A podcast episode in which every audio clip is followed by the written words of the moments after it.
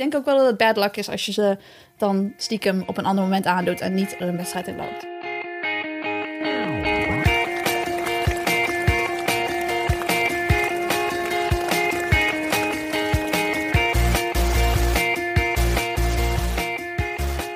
Welkom bij de 38e aflevering van Suzy Q&A, de podcast over hardlopen, training en wedstrijden. Ik ben Oliver Heimel, hoofdredacteur van Runnersworld. Een beetje verkouden vandaag trouwens, maar ik zit op veilige afstand van Susan Crummins.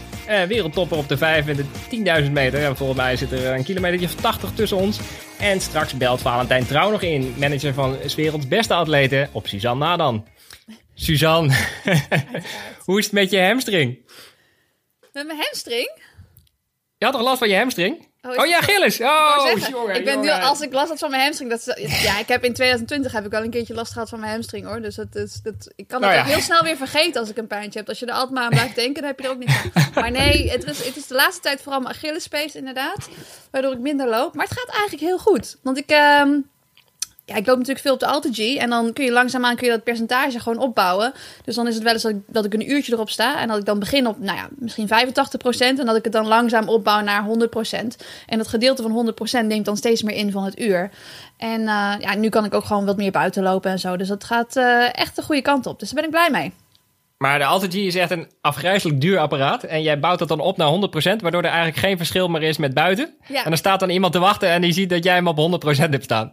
Ja, maar daar staat ook niemand, niemand voor te wachten hoor. Maar eh, niemand wil op dat ding. Maar het is wel gewoon, het is ook lekker zweten op dat ding. En ja, het is toch, deze week was het niet echt mooi weer om buiten te lopen. Dus ik dacht van, Nee, ik- eigenlijk wel prima zo op die AlterG.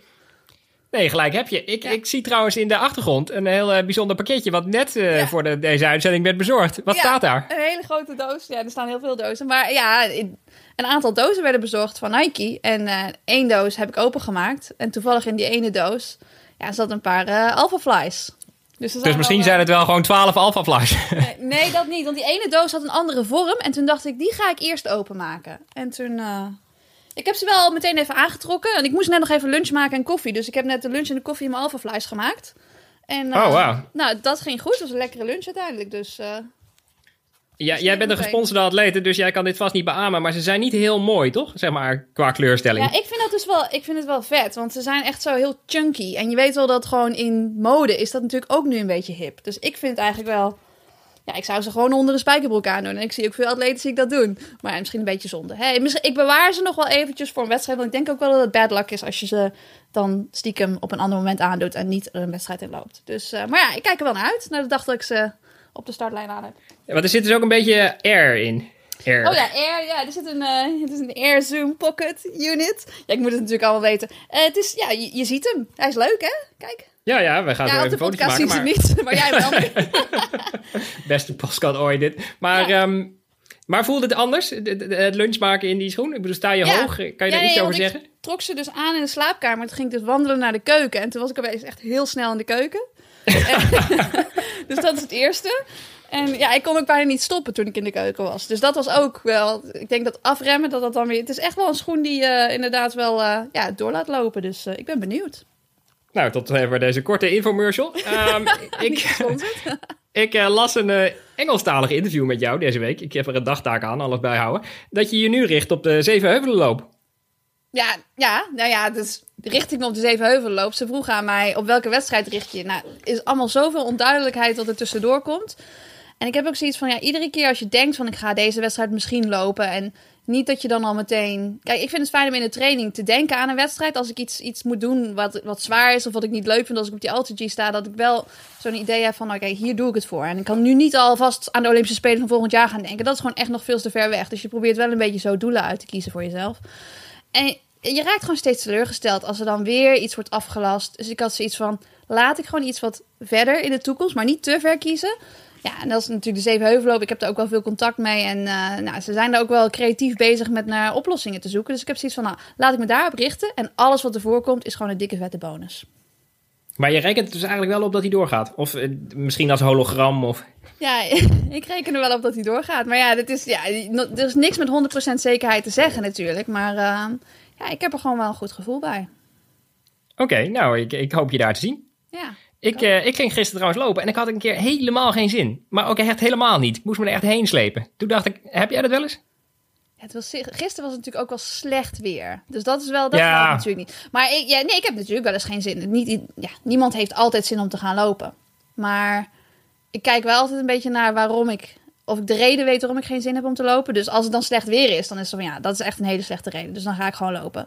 Um, Dank, dank, maar dank. als ik bijvoorbeeld een klein beetje last heb van mijn Achillespees en zo, ah, dan moet ik weer een beetje door die pijn lopen. Heeft dat wel zin? Moet ik dat wel doen? Dat is eigenlijk een hele goede reden natuurlijk om niet te gaan lopen. Eigenlijk ben je zelf dan gewoon aan het beschermen. Dus dan zou ik zeggen, dan zou ik niet gaan lopen. Maar ja, als ik, niet, als ik geen zin heb om te gaan lopen, dan denk ik ook wel gewoon aan de momenten als ik wel gezond ben. Nou ja, als je geblesseerd bent, dan, dan wil je graag lopen. En op het moment dat je gezond bent, is er vast wel ergens iemand in de wereld geblesseerd. Die heel graag zou willen lopen in plaats van dat jij dat doet. Dus dan heb ik zoiets van, ja, don't take it for granted. Weet je wel, ga gewoon. Jij Maar denkt dat ik, alle eh, mensen op de wereld die niet kunnen lopen. Wauw. Nou ja, zeker. Zeker. Er is, en dat is ook wel gewoon als atleet, als je geblesseerd bent, dan denk je wel van, oh, waarom ik? Waarom ben ik nou weer geblesseerd? Maar als je gezond bent, dan denk je niet zo snel aan mensen Waarom die ik? wel geblesseerd zijn. Ja, toch? Dus het is, ja, je hebt altijd een moment dat je, dat je misschien wel zin hebt, dat je geen zin hebt, dat je wel geblesseerd bent en niet geblesseerd bent.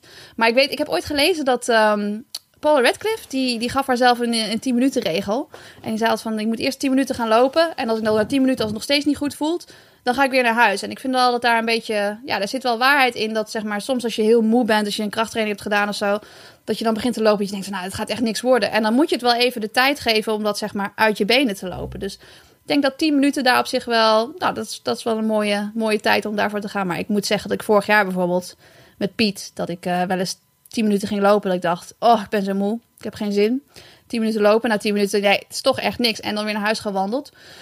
Dus ik heb daar ook wel slechte herinneringen aan. Maar dat is natuurlijk alweer een heel geval apart. Ja. Maar, ehm, Ach, Piet. Ja. dit is een heel lang antwoord op een hele korte vraag trouwens. Nee, nee, nee. Ik vind Maar- het heel goed. Ja. Nee, maar ehm, ik weet dat eh, Nick bijvoorbeeld, die, die, die, die heeft het altijd als Jouw coach, over ja. training als een, ja, als een, als een telefoongids, telefoonboek. ehm, moet, ja, voor de jonge Telefoonboek, ja. Gewoon Ja, een heel dik weten, boek. Ja. Weten jonge luisteraars nog wat dat is? Want die hebben we natuurlijk niet meer. Nou, goed. In ieder geval een Nee. telefoongids, telefoonboek. Eh, dik boek met hele dunne pagina's. Dat dat je training is. Dus iedere training is zeg maar een hele dunne pagina. En één zo'n, één zo'n pagina maakt het boek natuurlijk niet sterk. Maar heel veel pagina's wel. En als ik Ja. denk aan die theorie, dan denk ik ook van ja... Niet iedere training hoeft een supertraining te zijn. Maar heel veel trainingen achter elkaar, dat maakt je natuurlijk wel sterk. Dus daarmee leg ik mezelf dan ook weer niet zoveel druk op. Dus zeg maar, natuurlijk wil je liefst zoveel mogelijk pagina's erin hebben, maar als je een keertje een pagina ergens mist, is op zich niet, is geen ramp, maar je moet er geen gewoonte van maken.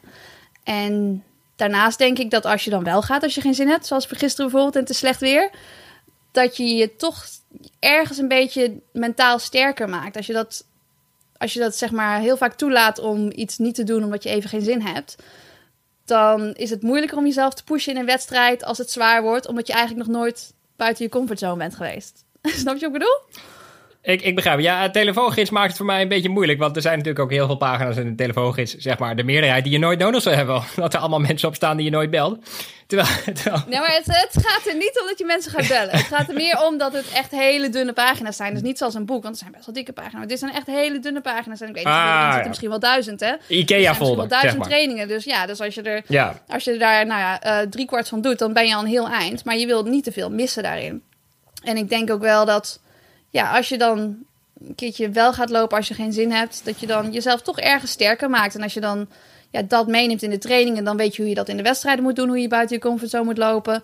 En ik denk als je het vaak in het gewoon het hardlopen doet, dat je het weer mee kunt nemen naar het gewone leven. En gewoon weet hoe je jezelf beter kunt pushen. Dus ik denk wel dat als je er niet bekend mee bent om iets te doen waar je eigenlijk niet zoveel zin in hebt, dat het gewoon veel moeilijker is om jezelf te pushen op belangrijke momenten. Nou, dit is inderdaad een behoorlijk lang antwoord op een korte vraag. Ik eh, ben een beetje bang om lange vragen te stellen. Maar eh, ja, nee, wel, wel goed. Ja, uiteindelijk wel gelopen dan, of niet? ja, zeker, zeker. Ja. Oh ja, dat zeg je nu.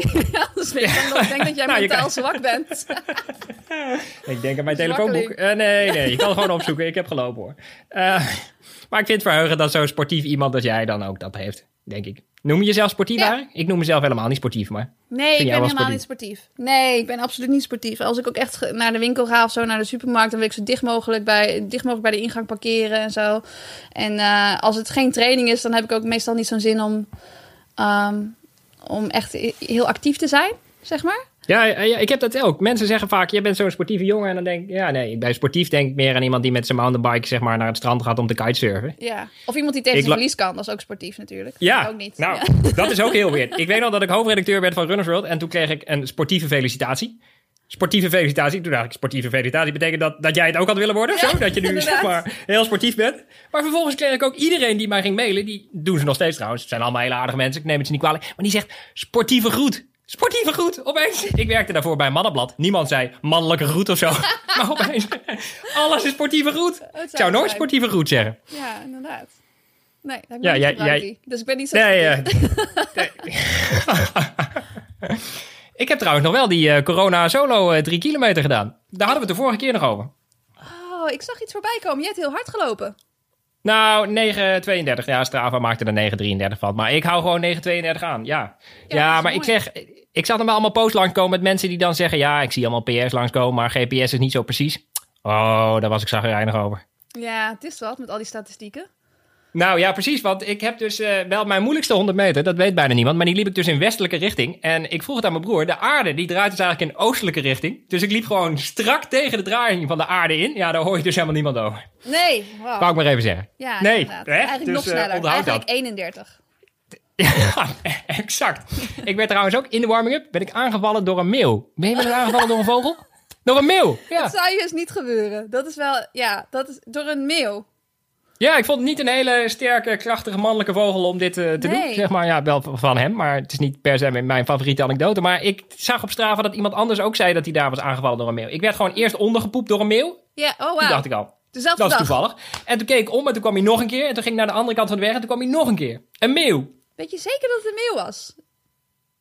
Nou, ik herken op zich niet heel veel vogels, maar een meeuw haal ik er wel ja, uit. Maar ik wil ehm, zeggen, dat is inderdaad heel raar voor een, voor een, voor een meeuw. Ik ben, ik ben wel eens, ik ben een aantal keer aangevallen door een vogel ook. Maar eigenlijk altijd, oh nee, maar één keertje in Nederland trouwens. Maar ook in het buitenland. Uh, maar dat waren echt meer, uh, ja, weet ik veel wat voor vogels. Maar het zag er meer uit als een roofvogel, niet een meeuw. Um, maar één keertje in, in Oregon was het zelfs zo dat, dat de vogel uh, mijn hoofd aanraakte. En toen voelde ik hele lange nagels op mijn hoofd. En toen dacht ik eerst Ah. dat, het, dat het misschien een, een hardloper was. En toen dacht ik meteen in een split second van, heeft hij wel hele lange nagels? en dat was dus een vogel. Maar goed, dat is... Uh, ja, het, is- het is ja, wel ik, weer- ik las dat je oogcontact moet maken en je moet een slaande beweging. Oké. Nou, ja, Vuur ik- werkt ook, maar ja, ben ik, zijn- ik ben wel, daar daar ben ik wel een beetje bang voor, voor vogels. Maar eigenlijk vooral als ik op de elliptico sta. Want ik ben dus één keer in Nederland wel bijna aangevallen door een vogel. Maar eigenlijk was het gevaarlijker dat ik toen naar de verkeerde kant naar de, van de weg ellipticode. Omdat ik dacht, oh, ik ga hem ontwijken. En toen kwam er een auto aan van de andere kant. Dus ik, het is meer mijn reactie waar ik bang voor ben dan de vogel. Dat Maar de vogel, je bent dus eigenlijk nooit aangevallen tijdens het hardlopen in Nederland. Alleen tijdens het elliptigoen door een vogel. Ja, ja. Dat was in Nijmegen. maar dan, ja. denkt hij gewoon, dit is een hele rare zeehond, die moet ik hebben of zo. Ja, ze zeggen ook in Melbourne zeggen ze dat het iets met de helm te maken heeft. Want ik weet dat in Melbourne hebben ze dus ook eh, magpies. En dat zijn eh, ja, van die zwart-witte vogels. Die zijn super agressief ook in de lente. Dus dat is daar in eh, september. En eh, dan zie je dus alle fietsers hebben allemaal van die, eh, hoe noem je die dingen? Die, die tie, tie strips of zo, weet je wel? Die je zo aan, eh, waar je iets mee kunt vastmaken, van die plastic dingen. Hebben ze allemaal op hun helm, zodat de vogel dan niet gaat aanvallen of zo. Dus dat, dat helpt blijkbaar. Dus Oh, misschien moet je met een helm gaan rennen. Ah, en dan allemaal ja, van ik die had de plastic volgende dag ook nog en iets dan ben je veilig. Ik hoor jou even niet, maar dus ik praat gewoon even door. En ik, oh. Ja, daar ben je weer. Ja. Nou, dit kunnen we er gewoon in laten. Sorry, ik zal zo even kijken of ik over moet stappen op 4G. Maar de volgende dag, Oh, toen dacht ik, ik doe een lange duurloop. En dan heb ik tegenwoordig, als ik niet zoveel zin heb, dan, eh, dan stuur ik vrouwen en kinderen al vooruit. Zeg maar 21 kilometer naar een restaurantje. En dan moet ik daarheen lopen. Oh, dat Maar ja, dan kan je niet anders, hè? Ja. Ja, hartstikke handig. Eh, de- maar na 8 kilometer, toen voelde ik zeg maar dat mijn broek aan de achterkant ook een touwtje had. Dat dacht ik al, dat is best wel weird. Maar toen ik erover na ging denken, toen voelde ik ook dat de broek zeg maar steeds een beetje raar optrok. ik, had had hem verkeerd om aan, ja. Ehm, Maar dat is dus helemaal niet zo te makkelijk te fixen, want hij moet dan echt uit natuurlijk. Om, Ja. zeg maar. Dus ik echt nog kilometers wachten tot ik een goed bosje had gevonden om dat te doen. En ik, ik ging daar dus naar binnen en toen hing er een bordje met eikenprocessierups. Ja, dit is Oh, allemaal God. de dag nadat ik door een meeuw werd aangevallen. Hè. Echt heel veel pech. Dus ik dacht, ik moet snel zijn. Maar omdat ik zo snel moest zijn en ik natuurlijk in een duurloop zat... verrekte ik toen mijn arm echt heel erg. Waardoor ik eigenlijk niet meer zoveel kon. Ik kon alleen nog naar een bankje komen langs de weg. Dus zeg maar met mijn broek zo'n soort op mijn knieën. En toen stopte er een auto. Ik dacht, oh god, als die een opname aan het maken is... dan is het echt slecht nieuws. Eh, maar die, die stopte en die reed na een tijdje weer door. Maar ik dacht ook, rijd door, rijd door. ik zat hier enorm te worstelen. Uiteindelijk is het goed gekomen, maar uh, ja, Wauw. wou ik toch even met je delen. Ja, Wel jammer dat we dit gewist hebben. ja je weet niet, misschien zijn er opnames. Eh, Nee, dan heb ik het de uitgelegd. podcast, toch? Ik heb uh, Volkert beloofd dat ik trouwens ook nog even vertel over uh, www Vriend van de Show. Waar je de URL verklapt het al, vriend van onze show kan worden. Je kunt reageren, je kunt zelfs doneren. Maar je kunt ook uh, audioberichten inspreken, uh, zoals je vraagt, zodat je vraag uh, wordt afgespeeld in onze uitzending. Dat lijkt me hartstikke leuk. En het voordeel voor jou is dan ook nog dat je naam goed wordt uitgesproken, namelijk door jou en niet door mij. ja, leuk. ja. Nou, eh. Bellen allemaal. Ja, precies. En uh, ja, wij gaan uh, snel checken en uh, reageren en zo. Ja. Heb jij nog gekke dingen meegemaakt voordat we Valentijn zo introduceren? nou, ja, niet zo goed als jou eigenlijk. Nee, dat is, eigenlijk is mijn leven behoorlijk saai eigenlijk. Ja, nee, niks, niks bijzonders. Ja, mijn verjaardag was gisteren, maar oh, ja. het was zo'n slecht weer dat ik besloten heb dat ik mijn verjaardag ja, verplaatst heb. Want ja, dat kan tegenwoordig. Ze kunnen de spelen verplaatsen. Dus ik ja. heb mijn verjaardag ook verplaatst. Volgend jaar? Uh, of, uh... Nou, ik denk, ik zat op het weer te kijken en volgende week wordt het een stuk beter. Dus ik denk volgende week woensdag. Ja. Weekje. Dus je bent nog een, uh, een jaartje langer. Ik ben nog een spring chicken. ah ja, ik, ik ga niet gokken. nee, dat zou ik niet doen. maar Andrew houdt zich daar ook keurig aan. Die heeft gisteren gewoon niks gezegd van gepresenteerd en zo. Uh, nee, niks. Nee, wel, tuurlijk wel. Nee, uh, maar kijk, het was niet echt leuk om, om iets, iets te gaan doen of zo. Kijk, ik, ik, ik zou wel willen gaan picknicken of, of, of gaan uit eten en ergens buiten zitten. Maar in die regen ging natuurlijk niks doen. Dus daarom hebben we het gewoon even uitgesteld. Nou, ik, als ik eraan denk, zal ik je volgende week alsnog nog een keer feliciteren. Yes. Je bent uh, tegelijk jarig met Robert Lathaus ook. Ja, en met Shalane Flanagan. Dat is misschien ook wel de moeite waard om even te vermelden. Ja, en, en ook nog, dit is echt super raar. Ja, dit wordt echt, mensen vinden het niet interessant. Maar de dochter van Cathy Freeman, die is ook op 8 Oh, juli wow. geboren. En die heet Ruby Suzy. Dus dat vond ik altijd natuurlijk leuk. Ruby Suzy. Ja. Maar, nu wordt het nog gekker. En dit hebben ze in. Australië nog niet opgewerkt. Dus daar snap ik echt helemaal niks van. Gisteren is eh, Sally Pearson, de hordenloopster, ook bevallen van een dochter Hm. op 8 juli. En die heet ook Ruby. Maar niet Suzy. Ja, ik een leef een beetje naar de. Suzy toe, merk ik. Maar Het is inderdaad ook opmerkelijk een Ruby. Ja. Ja, dat is toch opmerkelijk. Ja. ja, ik heb dat op Facebook. Vind ik heel interessant eigenlijk. Je krijgt dan 's ochtends zo'n berichtje dat er mensen jarig zijn. En de ene dag zijn er dus echt zes mensen jarig. En de volgende dag dan helemaal niemand. Er zijn gewoon periodes. ja, Kan je op terugrekenen. inderdaad geen populaire dag. Maar eh, hoe goed ben je met Cathy Freeman? Zou er een soort... eh, zeg maar, reden kunnen zijn dat ze Suzy heet? Of eh, Nee. was het een soort vage nee, ja, kennis? ze, ze kent me wel, maar ik heet natuurlijk ook geen Suzy eigenlijk. En dus volgens mij is Suzy met een i. Ehm, maar, eh nee, goed, we kennen elkaar wel. Maar ze heeft het niet, ik denk niet dat ze naar me vernoemd is. Nee, ik denk het niet. Nou, ik denk altijd als er Oliviers in mijn omgeving zou eh, worden geboren, die zijn natuurlijk niet naar mij vernoemd. Maar als ze echt een enorme hekel aan me zouden hebben, zou ze een kind waarschijnlijk geen Olivier noemen. Dus ik, ik zie er toch een soort compliment is in. altijd een compliment, ja. Even, tijd voor onze gast, Valentijn Trouw, atletenmanager bij Global Sports Communication en het NN Running Team. En dus de man achter onder meer Elliot Kipchoge. Valentijn, hoe kennen jij en Suzanne elkaar? Uh, nou, Suzanne is natuurlijk uh, oud, oud global uh, atlete, dus wij kennen elkaar uit die tijd. En daarnaast kennen we elkaar omdat Suzanne een topatleet is die in de, aan de atletiekwereld is een klein, klein wereldje. En wij als management ook in de atletiek uh, acteren, dus elkaar geregeld tegenkomen. Ah, heel goed. En uh, de vraag die ons door heel veel mensen werd gesteld: hoe word je atletenmanager van de beste atleten ter wereld? Nou, dat kan op, uh, op zeer veel verschillende manieren. In mijn geval, uh, ik heb zelf ik heb rechten gestudeerd in, in Amsterdam. En werkte eerst bij een rechtsbijstandverzekeraar. En, en zat een beetje in, in, in, het schaatsen. En via via kwam ik in 2003 met, met Jos in gesprek. En ben toen bij, bij Global begonnen. En, en in je tijd bij Global is zich dat ontwikkeld dat ik deze kant op ben gegroeid. Want je begint dan op de motor als het ware en zo doe je steeds uh, meer? Nee, dat is niet, uh, niet op de motor Van begonnen. de motor naar de fiets. ja. ja, we gaan er op achteruit. het zijn zware tijden. Nee, maar ehm, ik, ben, ik ben toen meteen begonnen in het, in het team dat verantwoordelijk is voor de, voor de wegwedstrijden en de crossen. Ehm, en toen was het met name ondersteuning van het atleten binnenbrengen in wedstrijden en, en de wedstrijden waar wij zelf uh, actief bij betrokken zijn om daar uh, velden samen te stellen. En dat is redelijk snel, is dat toen de, de kant van uh, Kenia en Ethiopië en atletenbegeleiding opgegaan. Was je er wel eens geweest voor die tijd? Of, Nee, in beide landen was ik, toen ik bij Global begon, was ik nog nooit, zowel in Kenia als in Ethiopië, nog nooit geweest. Nee, nee, wel... Is het werk eigenlijk te vergelijken met zeg maar, het teammanagement van, de, van Ajax, mijn favoriete club? Als in zorgen dat de hotels geboekt zijn en de masseur er is en zo. Of is het meer technisch directeur die, die de trainer uitzoekt? Hoe moet ik het me voorstellen? Uh, ja, waarschijnlijk meer dat, dat laatste. Uh, ik bedoel, hotels boeken en, uh, en, en, vluchten regelen moet ook gebeuren, maar dat zie ik toch met alle respect niet tot de kern van het werk. Dus het, is meer um, de randvoorwaarden scheppen waar, waarin de atleet uh, optimaal tot zijn recht kan komen. Um, en, en het aansturen van het, het gehele begeleidingsteam rond de, rond de atleet. Maar aansturen van het team, dat is dus uh, de trainer belt je van... Uh, ik kan echt niks met deze atleet, hij komt nooit opdagen. En dan heb jij een, ja, een, vaderlijk gesprek met allebei. Het, hetzelfde voel. Nee, dat, nee um, uh, ja, dat, dat is dus... en de gesprekken met de, en de carrièreplanning met de, met de atleet. Um, met de, de gesprekken met de, de coaches, met de voedingsdeskundige, met de fysiotherapeut, met de, de toparts... Um, de, en, om te zorgen dat we allemaal dezelfde kant op gaan.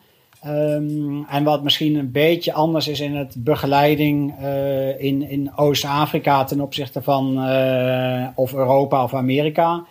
Um, is in dat, uh, zeker in het verleden, het, het, komt nu iets meer, maar zeker in het verleden, dat de trainer niet vaak meereisde naar de wedstrijden. Um, en dat je daarom uh, ook een veel actievere betrokkenheid hebt in, in het stuk carrièreplanning. Um, en en het, het coaching rond de wedstrijden. Maar als de trainer niet meegaat, ben je dan ook degene die zegt nog even een paar uh, skippings doen voor de start? Of, uh... Nee, dat, van dat gebied hou ik me altijd verre. En ik denk dat dat ook heel goed is voor de gezondheid van de atleet. Dus ik zal nooit op het gebied komen van, van echt het, het trainersvak. Dus uh, je gaat mij niet uh, iets horen zeggen of iemand nog versnellingjes van tevoren moet doen. Of, uh, of de, de skippings of, of nog tien keer een duizend lopen. Um, coaching is een ander verhaal. En, en daar spelen we zeker met Oost-Afrikaanse atleten wel een grote rol. En waar we natuurlijk vaak ook, omdat wij continu in circuit reizen kennen wij vaak um, de, de tegenstand. Uh, komen wij vaker tegen dan dat de trainer dat in het land zelf uh, tegenkomt. Dus die trainer die kan optimaal die atleet zo goed mogelijk in vorm krijgen. Wij spelen een rol bij wedstrijdplanning, bij, bij wedstrijdtactiek uh, ook wel. Ehm, daar spelen wij qua coaching en, en ook een grote rol. Maar stel een atleet krijgt een uur van tevoren een, een zenuwinzinking en die, die wil eigenlijk niet meer. Uh, verbind jij hem dan door met de trainer of doe jij dat dan? Of hoe, nee, uh... dan, dan zullen we dat zelf doen. Dus uh, kijk, die, die laatste eindfase is vaak, zijn wij met de atleet. Um, en hopelijk heb je al wel een dusdanige band opgebouwd dat die zenuwinzinking een uur van tevoren niet gaat gebeuren. Ik wil zeggen, is dat wel eens ehm, gebeurd? Ik wil, ik wil het wel horen. Nee. Nee? Ja, nee nou, maar, echt, wel, Elliot Kipchoge zei wel dat hij, dat hij ochtends voor, voor uh, zijn poging in Wenen echt heel nerveus was. Voor zijn doen, begreep ik. Had hij niet zo'n zin? Ja, maar uh, echt heel nerveus zijn, dat zie ik als een gezond iets. Mm. En, en een zenuwinzinking, dan gaat het de, de verkeerde kant op. Dus, uh, maar daar heb je groot gelijk. Ik bedoel, Elliot die heeft uh, de eerste marathons dat ik met Elliot, uh, waar ik met Elliot naartoe ging, kreeg hij ochtends bijna geen hap door zijn keel. Terwijl hij al tien jaar lang ervaring had in de baanatletiek. Maar die marathon, daar staat een andere spanning op. Ja, dat kan dus uh, met al zijn, met al zijn uh, uh, ervaring in de baanatletiek en ook Olympische Spelen en medailles en alles. in de marathon zat hij ochtends als, als, als een kleinkind die geen hap door zijn keel krijgt en, en echt heel nerveus was. Maar wel op een, op een goede manier. Op een manier dat je er sterker van wordt. En niet op een manier dat het je verlamt. Denk je dan dat het uh, met de afstand te maken heeft? Of meer met het feit dat je dan in een wegwedstrijd ja, eigenlijk gewoon weggestuurd wordt en nou ja, je manager gaat natuurlijk niet met je mee iedere kilometer. Ja, toevallig Ja. in, in Wenen natuurlijk wel, maar heel veel andere marathons kan ik me voorstellen Ja, dat je gewoon bij de finish staat te wachten. Wat, Ja, nou ja, die, die fase gaat natuurlijk voor jou ook komen op een gegeven moment, die, die marathon. Dus is goed dat je het zegt. Nee, maar de, de, de, nou, er staat, eh, wat ik altijd wel voel, is dat er op de marathon een, een, een heel bijzonder soort spanning staat. Een, een vijf kilometer op de baan, die kan je deze week, eh, eh, kan die tegenvallen. En dan heb je volgende week of een week later, kan je toch, heb je nog een, nog een poging. ja. Ehm, en die, die marathon die heeft iets om zich heen. Daar heb je drie, vier maanden lang. alles heeft daarom gedraaid. En, en dat moet op dat moment moet dat gebeuren. En als het op dat moment niet gebeurt, dan is het pas weer een half jaar later. En, en die spanning is heel voelbaar bij de, bij de marathon. ja. Ja, mooi is dat. Ik, In- eh, ik oh, had sorry, jij natuurlijk een nog een act- vraag. Ja, even één actuele vraag. Want je bent ook de manager van eh Jeffrey Campbell, hoor. Die onlangs eh, zijn been brak. Oh, ja. Bij een ongeluk bij de training. Hoe, eh, hoe werkt het dan voor jou? Belt hij op? Of eh, wat, wat, wat zijn dan de stappen die jij moet ondernemen? Of hoeft hij daar helemaal niks aan te doen? Of? Nou ja, Joffrey had een ongelukkige situatie. Ze trainen nu eh, vanuit huis. En, en in zijn geval is dat dicht bij Eldoret. Dus daar, daar is het drukker dan in, in de kampsituatie. Zit je veel in een veel rustiger gebied waar je minder verkeer tegenkomt. Dit is dichter bij Eldoret met, met meer verkeer. En hij is eh, in een lange duurloop door een eh, motor van achter eh geschept. Ehm, eh, hij is toen naar het ziekenhuis gegaan en in het ziekenhuis heeft hij mij inderdaad gebeld. En op dat moment zit je op verre afstand. Dus we- wat ik dan op dat moment kan doen, is dat ik ehm, eh, met de, de arts ter plaatse contact kan hebben. En we hebben een fysiotherapeut die, waar we heel nauw mee samenwerken en die al eh Joffrey ook al vele jaren kent. Dus ik heb toen meteen met de arts en met de fysio contact gehad en, en kreeg, puur, kreeg bevestigd dat de acties die ze daar aan het ondernemen waren, de, de goede acties eh, waren. Ja. Maar je denkt dan niet, ik moet het vliegtuig in? Of, eh, Nou, ten eerste maakt niet zoveel uit of ik dat denk, want er gaan geen vluchten op dit moment naar Nairobi. dus, eh, Succes. Eh, nou, het is, het is, het is, het is wel, eh, ja, de, nee, het is wel een terechte vraag dat eh, normaal gesproken zou je wel overwegen bij een atleet van dit niveau met, met een dusdanige blessure op dat moment om hem naar Europa te halen. Dus eerder de atleet naar Europa dan ik die kant op. Ehm, en dat was nu, speelde dat helemaal niet, want er gaan op dit moment helemaal geen vluchten. Eh, dus eh, probeer het gewoon lokaal zo goed mogelijk te begeleiden dat het daar goed opgepakt wordt. is het sowieso een hele andere situatie voor jullie nu met corona? Of? Eh, ja, je merkt aan de, hè, er komen in het najaar komen nu weer mondjesmaat komen wel dingen op gang. Maar je merkt dat iedereen even een stapje terug doet in, in intensiteit van, van de, de hele sportbeleving. Dus de, de atleet eh, die traint, maar toch met een andere intensiteit dan dat die Olympische finale over twee weken eh, op, het, op het spel staat. Dus dat is meer onderhouden dan echt, echt specifiek toewerken naar.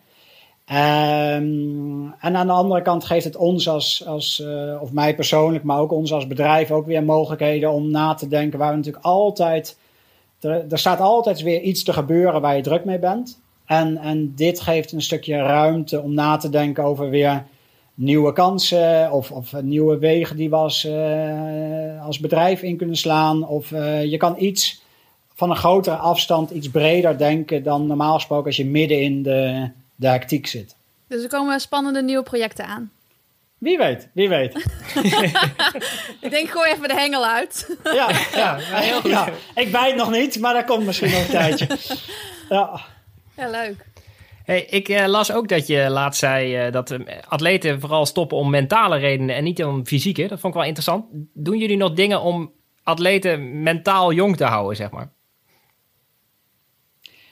Nou, dat, is, een, eh, het is van mij. eh, ik denk dat duursporters eh, lang mee kunnen, fysiek gezien.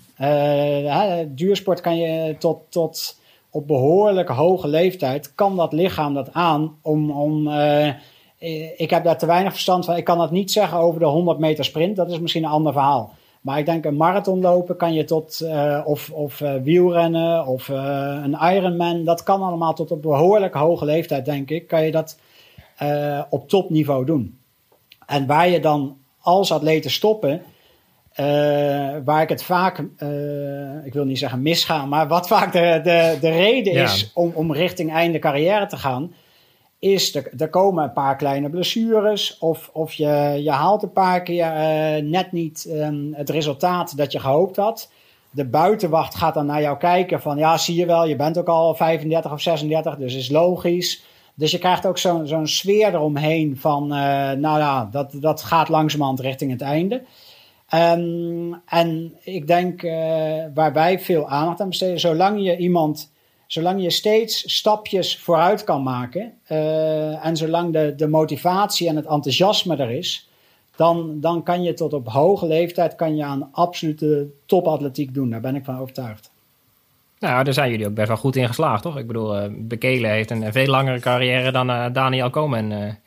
Ja, nou ja, dat is een van de, denk ik wel, van onze uh, uitgangspunten. Dat we proberen niet, niet kort één of twee jaar uh, zoveel mogelijk resultaat en, en daarmee ook financiën binnen te hengelen. Maar dat we echt proberen lange termijn carrières te, te bouwen. Dus vandaar dat je Suzanne ook nog wel op de marathon ziet. Oh, het zou, een, het zou een gemis zijn als Suzanne niet op de marathon gaat, ik ga, uh, gaat Jongens, komen. ik ga wel een keertje een marathon lopen. Dat komt toch goed. Eh, ben, ja. ben je ook van het gezeur af? ja. dat lijkt me zelfs wel leuk. Dat is echt gek, maar het lijkt me wel leuk ergens. Ja, dat ga je ook vinden, dat weet ik zeker. Ja. ja, maar hoeveel, denk je ook dat het er iets mee te maken heeft dat er dan op latere leeftijd misschien um, nou, meer afleiding in komt sluipen en dat het meer is de toewijding? Dat dat, dat het is waar atleten problemen mee krijgen? En want je ziet natuurlijk veel van jullie atleten die dan ook, nou ja, als ze ergens op een trainingskamp gaan, dan is, dan is daar niet zoveel afleiding. Dat moet je natuurlijk ook willen doen. Ja. Denk je dat het daarmee te maken heeft, dat ze dat dan niet meer willen? Ja, en, maar dat is dus waar, dat is, ik denk wel dat je, uh, en dat is voor het hele begeleidingsteam, um, maar iedereen speelt daar een rol in in de begeleiding, dat je zorgt dat die atleet het gevoel heeft dat je continu nog kleine stapjes vooruit maakt. Uh, omdat uh, indirect zeg je daarmee eigenlijk continu tegen die atleet van we hebben nog vol vertrouwen in jou. Mm -hmm. en, en dat geeft ook weer een stuk gevoel van uh, oké, okay, als zij erin geloven uh, en, en we doen al tien jaar lang uh, prachtige dingen, dan, uh, dan geeft dat een stuk extra motivatie van oké, okay, schijnbaar geloven zij er vol in, laat ik er ook echt voor gaan. Ja. En dus je, maar je moet wel iets, je moet telkens iets vinden uh, dat wel ook, ook echt een stapje vooruit is. Maar ook, uh, ja. maar ook, ook om, die, om, om het signaal naar de atleet te geven van... hey, we zijn nog beter, bezig met verbeteringen... en we zijn altijd nog in een proces van beter worden. En niet alleen maar van vasthouden richting het einde. Ja. Oh, wat mooi. Ik, ik heb nog één uh, wat lastige vraag misschien. Maar verschillende Afrikaanse topatleten worstelen met, uh, met alcohol. Dat zagen we deze week ook in een tv-interview met Wilson Kipsang. Is dat een gevaar waar jullie over praten? Uh, nee, niet, niet heel veel over, over alcohol. Wel, je, je probeert niet, niet de negatieve dingen te benoemen en die dan weg te houden, maar je probeert meer zoveel aan de positieve kant te, te werken dat de negatieve dingen eigenlijk niet eens in beeld komen. Um, dus ik denk wel, wat, wat voor mij met de atleten waar ik mee werk belangrijk is, is dat de, de sportieve ontwikkeling van de atleet samengaat met de menselijke ontwikkeling van de atleet eigenlijk. En, en je ziet soms dat als de sportieve kant te snel vooruit gaat. Um, en als, als mens ontwikkelt die atleet zich eigenlijk in het geheel niet. Uh, dan, dan ben je heel makkelijk vatbaar voor, uh, en of het nou alcohol of, of uh, gokken of wat dan ook is, maar voor, voor dat soort verleidingen. Nou, en het lijkt me ook lastig als je stopt. Ik bedoel, stel dat jij nou dagelijks belt met, goh, Olivier, hoe is het met je? En dan, dan stop je en dan belt die manager opeens nooit meer. Dat, dat lijkt me ook lastig. Dus is er een soort afbouw daarin? nou, uh, het, het, is, het is meer dat je, hè, je, je ziet in de carrières die lang duren, dat uh, op een gegeven moment naast, um, naast de sportieve carrière, dat er ook al deuren geopend worden buiten het sportieve. Uh, die daarna uh, heel makkelijk invulling kunnen krijgen op het moment dat je stopt met je, met je topsport. Ik bedoel, uh, Haile Gebrselassie is daar het ultieme voorbeeld van. Die had uh, natuurlijk het tweede deel van zijn carrière...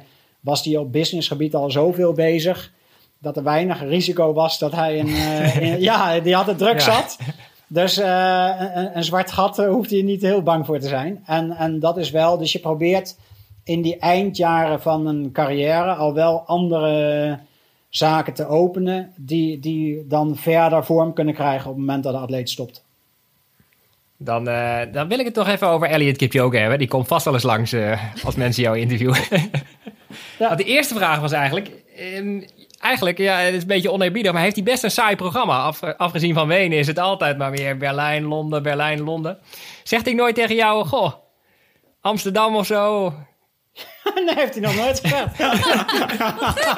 uh, nee, uh, uh, nou ja, ten eerste, dat, zal, dat gaat Suzanne in, in, de toekomst merken. Ik bedoel, als, als marathonatleet moet je niet heel snel iets, iets saai vinden, want dan is een marathon niet het, het juiste het juiste onderdeel.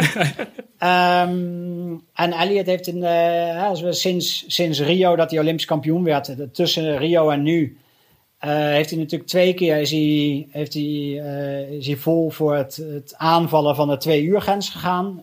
twee keer Berlijn met gericht op het wereldrecord. waar, waar een heel duidelijke reden voor was. En twee keer Londen. Wat eigenlijk gewoon in het voorjaar zeker ja, de marathon is die, die toch boven alle andere marathons een, stapje staat. Dus in die zin, één, het ligt niet in Elliots aard om, om snel iets saai te vinden. en, en twee, ja, Londen is de grootste marathon, Berlijn wereldrecord. Um, dus waren daar ook, ook hele duidelijke redenen om, om voor die marathons te kiezen. Het zijn ook hele mooie rondjes, toch? Dat is, uh, ik loop 25 keer hetzelfde rondje. Dus dat is op zich zo saai is het ja. niet, toch? Als je iedere keer een het, zijn het zijn mooie steden om nog eens een keer te bekijken. Ja, ja. inderdaad. Ja. Komt er toch maar één keer ik probeer andere organisaties een beetje hoop te geven, maar... nou ja, dat, dat, dat, zal zeker nog uh, gaan gebeuren. Maar nu, in deze fase van zijn carrière, waren er duidelijke redenen om hiervoor te kiezen. Ja, nee, dat begrijp ik. Um, hij liep vorig jaar onder de twee uur. Dat zal bijna niemand gemist hebben. We gaan er even naar luisteren, omdat ik er altijd zo blij van word. We have one minute to go. Elliot Kipchoge is on his way here. It's not this humble. This humble farmer who used to run two miles to school every day and back. He used to go to the nearest town on his bike to sell milk at the local market. And now, through hard work and discipline, he's pointing. Come on, he says. Elliot Kipchoge has the hand of history on his shoulder. He has less than 200 metres to go. Elliot Kipchoge, let's keep an eye on the clock, into the final 20 seconds. Elliot Kipchoge. Whoa! on his shoulder, 140, 140, the unofficial oh, time. There's his wife. Elliot, Elliot Kipchoge storms into the history books in Vienna. 159.40, the unofficial time. The first man to run a marathon in under two hours. One final lung busting stride for Kipchoge. One giant leap for human endeavor. And you know, Kipchoge was right. No human is limited. And now he can celebrate. He has done it. And to Roger Bannister, Neil Armstrong, Edmund Hillary, we can now add the name of Elliot Kipchoge. Jij fietste mee. Wa wanneer dacht je, dit, uh, dit gaat uh, kat in het bakkie, dit, dit gaat lukken? Nou, kat in een bakkie heb ik nooit gedacht. Maar wel uh, rond, vanaf 30 kilometer zag je daar heel goed uit. Dus toen, toen kreeg je al wel een goed gevoel. En de laatste keer dat de hazen de tempomakers wisselden was nou, rond 35 kilometer. Um, en dat, dat moment uh, kreeg ik heel duidelijk een gevoel van, nou, dit, er moeten gekke dingen gebeuren, uh, wil dit nog misgaan? Dus toen, toen kreeg je duidelijk een, uh, een gevoel dat hij het ging, ging halen. Toen moesten we nog één keer, er was een, een grote rotonde en een kleine rotonde. Toen moesten we nog één keer de grote rotonde over en die was wat, wat lastiger. Dus dat was nog een heel klein vraagteken van, nou, die moeten we nog even goed doorkomen. En toen kwamen... Dat niet de bocht uit zou vliegen? Ja, Sorry? Dat hij niet de bocht uit zou vliegen? Of... Nee, was nee, daar, daar, in, in die grote rotonde zat nog een klein beetje hoogteverschil.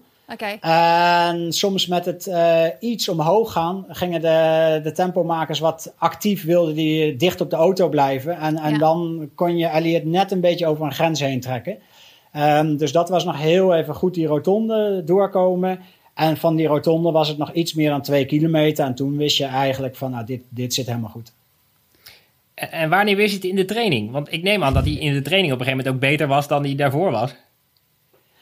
Ja, maar ik denk dat de grootste winst zit, zit niet zozeer in het fysieke, maar meer in het mentale. Eh, het is een evenement waar ongelooflijk veel druk op staat. Want je bent, ik bedoel, als je de, ik denk nog heel anders dan een Olympische finale. Omdat in een Olympische finale, op het moment dat jij niet je dag hebt, dan, dan gaat dat evenement gewoon door. En, en er wordt goud, zilver Ja. en brons gewonnen. En de media heeft het over die mensen. En, en eh, jij bent teleurgesteld, maar voor de rest ehm, eh, is dat toch anders. En dit evenement draait om één iemand. En, en eh, al maandenlang is er over geschreven. En, en eh, iedereen is over de hele wereld daar naartoe gevlogen. En als jij niet je dag hebt, dan is eigenlijk het hele evenement weg. Dus die, die druk is gigantisch. Eh, en de grootste winst voor, voor Elliot en voor ons als begeleidingsteam zat erin dat we eh, Breaking 2 in Monza in 2017 al hadden meegemaakt. Eh, en daar, eh, dus Elliot had al eh, een keertje helemaal die, die setting en wat hij kon verwachten, had hij meegemaakt.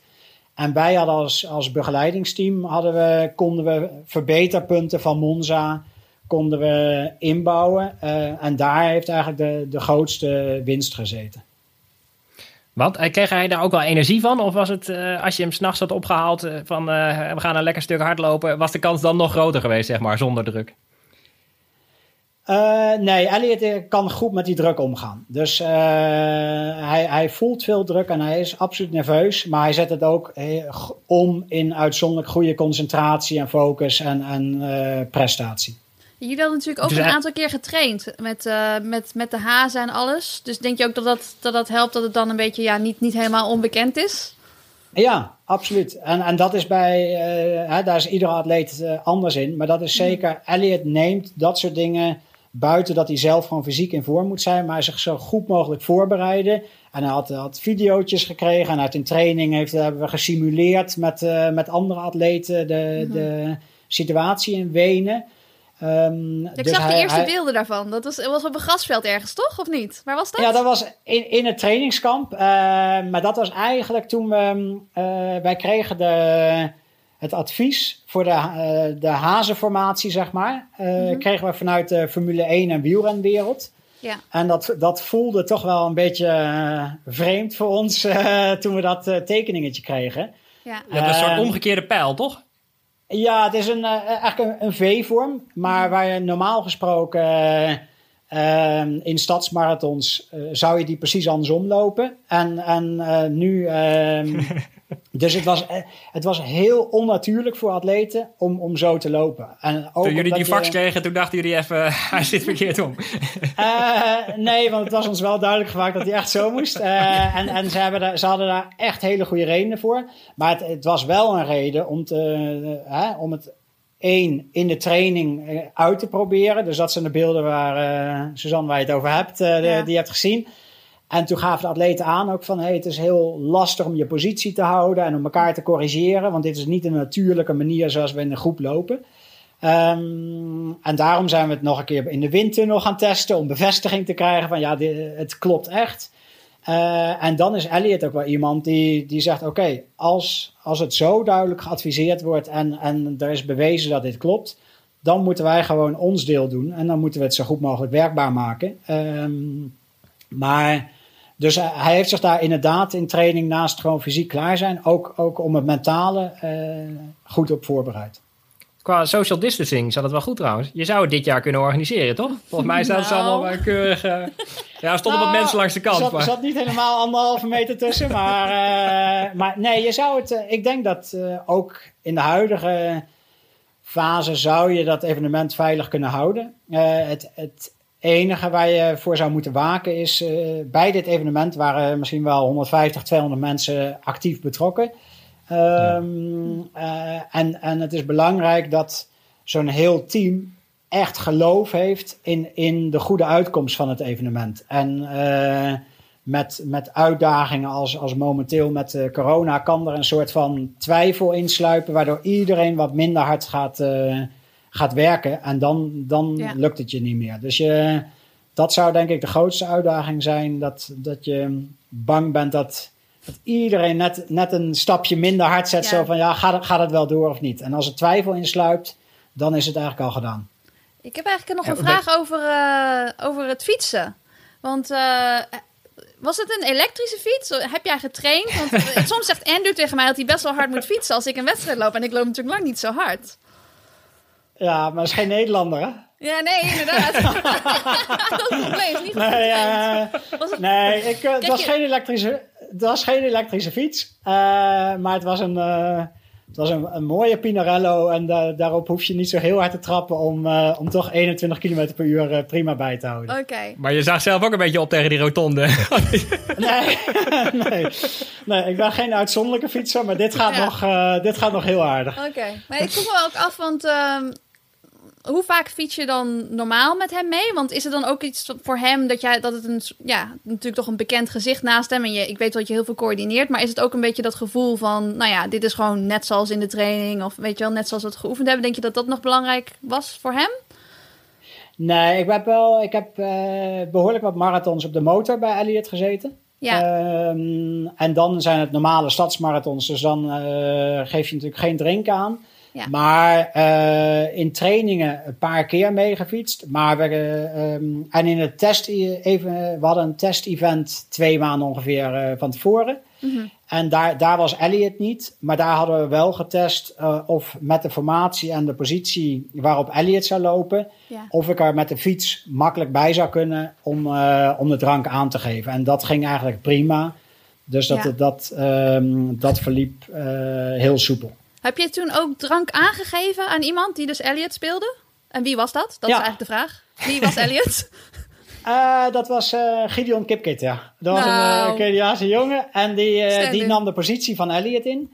en toen hebben we inderdaad even een paar keer aangegeven... puur om te kijken van heb je genoeg ruimte... en wanneer, wanneer kom je dichtbij hem... en wanneer weer afstand en, en loopt dat soepel. Maar dat ging eigenlijk heel makkelijk. Wat ik me nou altijd afvraag, ik ben eh, zelf best aardig, maar in een wedstrijd ben ik gewoon heel snibbig tegen mensen die mee fietsen. Zijn er ook topatleten die gewoon echt vervelend zijn tijdens de wedstrijd en daarna zeggen sorry Valentijn? Nee, nou, eh, het, eh, eh, fietsen doe ik eigenlijk normaal gesproken nooit. In, want in Nee. de stadsmarathon rij je niet op de fiets mee. En dan ben je soms op de motor. En zoals in de Amsterdam eh, marathon ben je dat vanuit de organisatie. En dan heb je het over de, de hele groep. En ehm, soms eh, specifiek voor Elliot in, in een marathon. Maar die situatie dat, dat atleten snibbig zijn, eh, ik denk dat je dan als begeleiding echt iets verkeerd doet. Eh, ik bedoel, daar hoop je toch voor dat je al lang genoeg een relatie hebt opgebouwd. Dat je weet ehm, hoe om te gaan met de atleet. En wij gaan ook niet continu zeggen of, eh, of iemand nou links of rechts moet lopen of dit of dat moet doen. Dat, eh, Twee uur lang. maar op een gegeven moment zeg je wel, het tempo moet nu omhoog of zo, toch? Ja, maar je bent altijd, ik bedoel, je doet echt iets verkeerd in de, in de begeleiding als het in, in die fase komt. Want je bent dienstbaar aan de atleet. En, en als het in die fase komt, betekent dat eigenlijk dat je niet aanvoelt wat de atleet nodig heeft. Wat is eigenlijk het eh, laatste wat jij tijdens eh, wat je in Wenen tegen, tegen Elliot zei? Vlak voordat hij finishte. Wat is het laatste wat je gezegd hebt? Eh, nou, dat is, we hadden, we hadden verschillende scenario's bedacht. Wat altijd een beetje tricky is, want je komt dan op een, eh, eh, beetje dat je de, de goden gaat verzoeken, bijgeloofachtig iets. Maar we hadden ehm, verschillende scenario's bedacht hoe, hoe het einde eruit kon zien. Hè, als het, als het om, om één seconde zou gaan, dan blijven de tempomakers erin tot, tot de finish. Als Ja. het er goed uitziet, dan gaan ze er misschien eh, 500 meter of een kilometer van tevoren uit. Als het helemaal eh, eh, onder controle is, dan misschien nog eerder. En wanneer gaat de auto eruit? Ehm, dus eigenlijk was de, de laatste ehm, eh, contactmoment is geweest om, om aan te geven wanneer de, de tempomakers eruit zouden gaan. Zodat Elliot wist vanaf hier eh, eh, ben ik alleen tot, eh, tot de finish. Oké, ja. Want in Monza had ik het idee dat... Ja, In Monza bleef Abdi er best wel lang bij, toch? Abdi Nageye. Ja, maar ook in, in, Monza hadden we, in Monza hadden we echt een vast punt. Uh, het, het begin van de pitstraat, zeg maar. Uh, waar de, de, de, auto eruit zou gaan en ook de, de tempomakers. Uh, dus dat wisten we van tevoren. En in Wenen hadden we eigenlijk verschillende scenario's. En, en zou ik aangeven vanaf de fiets, uh, op basis van hoe de wedstrijd liep, voor welk scenario we zouden gaan. En uiteindelijk hebben we gekozen voor een scenario dat van tevoren niet besproken was. Tuurlijk. ja. dat is, dat is we zijn wel mooi uit. We zijn altijd een beetje eigenwijs. Ja, het zag er leuk uit. Het is uh, tijd voor ons eerste segment. Ask Suzy. Stuur je vragen en ik probeer hem te stellen. We, we hebben er eh, veel binnengekregen. Vooral voor jou natuurlijk. Um, een vraag eigenlijk van heel veel mensen. Deze komt van een hardloopnetwerk. Hoe groot acht je de kans dat de Amsterdam Marathon doorgaat? En Londen en Eindhoven? Ga er maar aan staan. Nou, ik moet zeggen dat op dit moment denk ik dat Amsterdam en, en Londen, uh, zie ik, uh, ben er sterk optimistisch in. Dus daar denk ik dat, en dat is niet dat ze zomaar doorgaan in hoe wij de marathons van de afgelopen 10, 20 jaar verwachten of kennen, maar wel dat ze doorgaan en, en dat ze zoeken naar aangepaste varianten. Maar um, op dit moment sta ik positief dat, dat Amsterdam en Londen doorgaan. Eindhoven en, en Rotterdam, daar sta ik verder vanaf. Dus dat is moeilijker voor mij om, om te zeggen. Maar iemand als Kipchoge is nu wel aan het trainen voor Londen dus. Die is niet puur bezigheidstherapie aan het doen. nee, die is, niet, uh, die is geen bezigheidstherapie aan het doen. Dus die, is, die is serieus aan het trainen, ja. ja. Mooi. En jij krijgt, dat is ook nog een vraag, krijg jij meer informatie over Londen dan wij gewone stervelingen? Um, dat denk ik wel. Amsterdam ben je ook betrokken, toch? Ja, Amsterdam zijn wij betrokken bij het, uh, bij het topatletenveld. Dus uh, hebben we daar een, uh, natuurlijk een, een nauwe samenwerking. En, en, zoeken we gezamenlijk met Le Champion wat, de, wat de, de mogelijkheden kunnen zijn. en Londen, um, daarmee hebben we natuurlijk een hele lange relatie en een intense relatie. Uh, dus het is logisch dat we zaken soms iets eerder horen dan, dan voordat ze in de, klaar zijn om in de media gedeeld te worden. Ja. Heel goed. Ja, begrijp ik. En een vraag voor jou, Suzanne, van Lucy NL Runs. Uh, de vorige keer kreeg je de vraag of je haar vies was. En deze keer, um, wat vind je ervan? Altijd. Dat zijn pittige vragen, maar ik stel ze gewoon. Ik hoef ze. Ja, wat vind je ervan? Dat vrouwelijke atleten kort, korter de kort strak sporten, terwijl mannen gewoon in een short en een singlet lopen, ook tijdens grote wedstrijden. Legt dat niet onnodig veel druk op meiden om slank en afgetraind te zijn?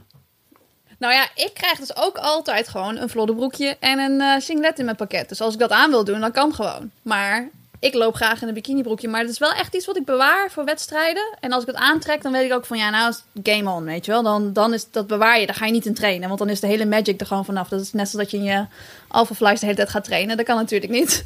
Dus het is wel, voor mij is het wel iets dat ik juist, nou ja, als ik mijn strakke pakje aantrek, dan weet ik, nou, nu gaan we met die banaan. Dus um, ik zie het niet echt als iets negatiefs.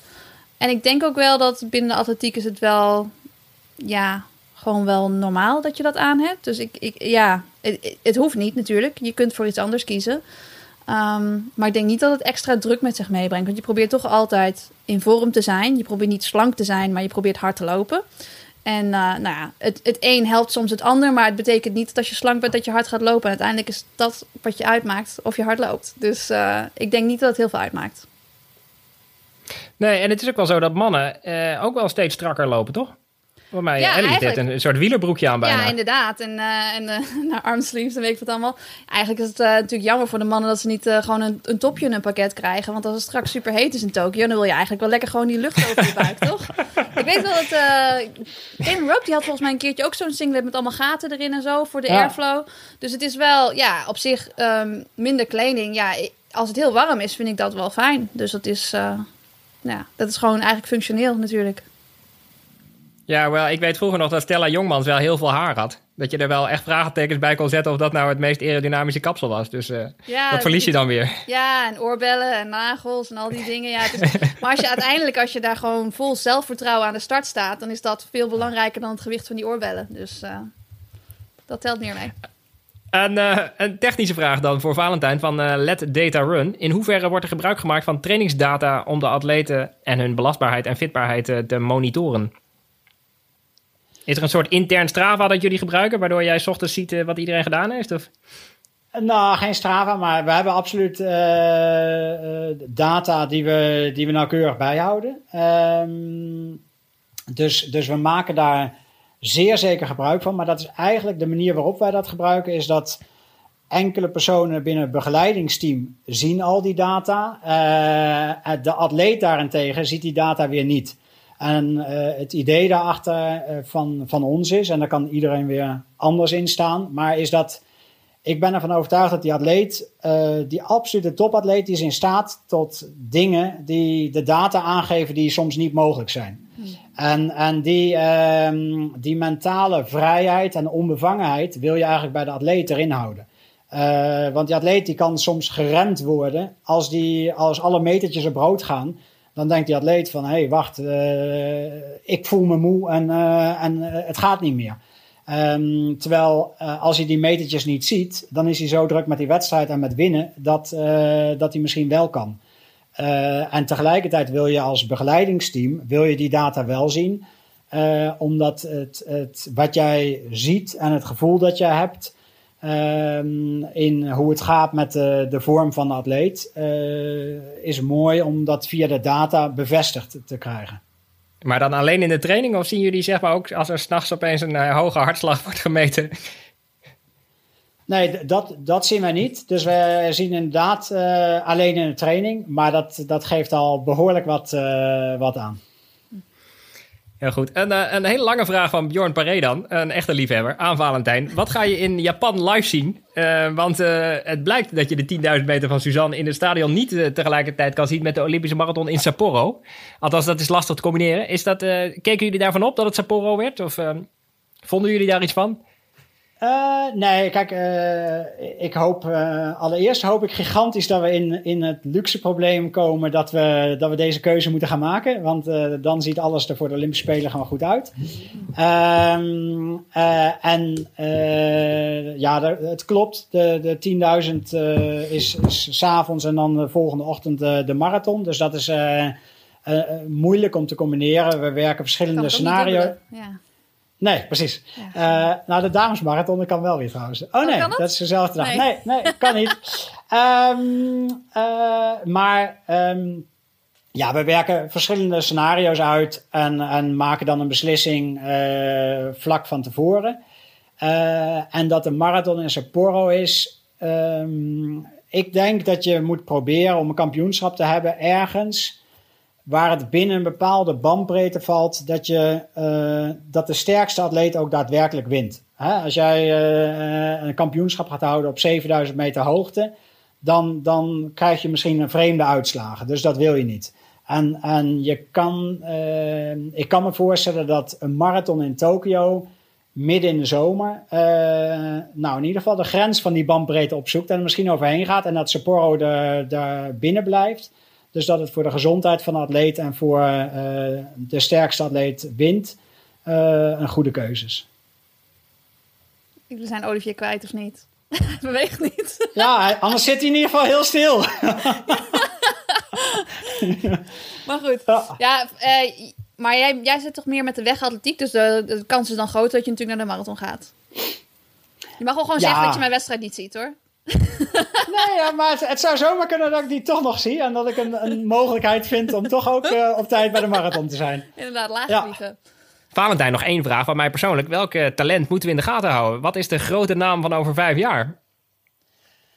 Poeh, uh, nou, ik denk de grote namen over vijf jaar en waar, waar ik persoonlijk nauwe betrokkenheid bij heb, dat zijn uh, Geoffrey Cambor. Uh, die, die denk ik nog een uh, hele mooie toekomst gaat hebben. Die uh, Vijf Kipjegon op de 1500 meter. En die, die rustig kan doorgroeien naar de, naar de 5000.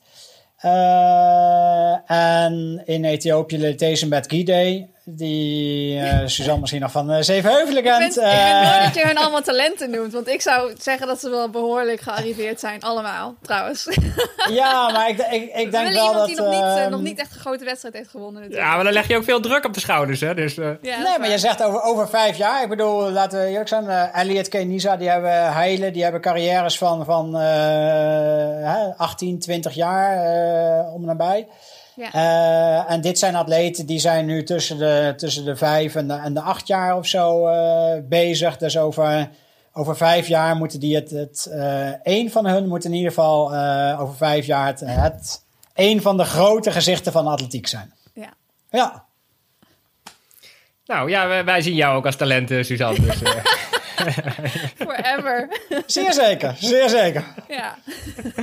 nou, dan ehm, heb jij ook een vraag voor Suzanne of voor mij natuurlijk. Mail hem dan naar mijn adres olivier.heimel.heurs.nl en wie weet komt jouw vraag in de volgende podcast. Ik eh, moet hem al gelijk afsluiten. Zo zijn we helaas aan het einde gekomen van deze 38e aflevering van Suzy Q&A. Dank Volkert, onze technicus van Dag en Nacht Media. Dank Valentijn en Suzanne. En dank u beste luisteraar en kijker. Ja, vooral luisteraar eigenlijk. Ehm, ook namens Suzanne, blijf luisteren en lopen.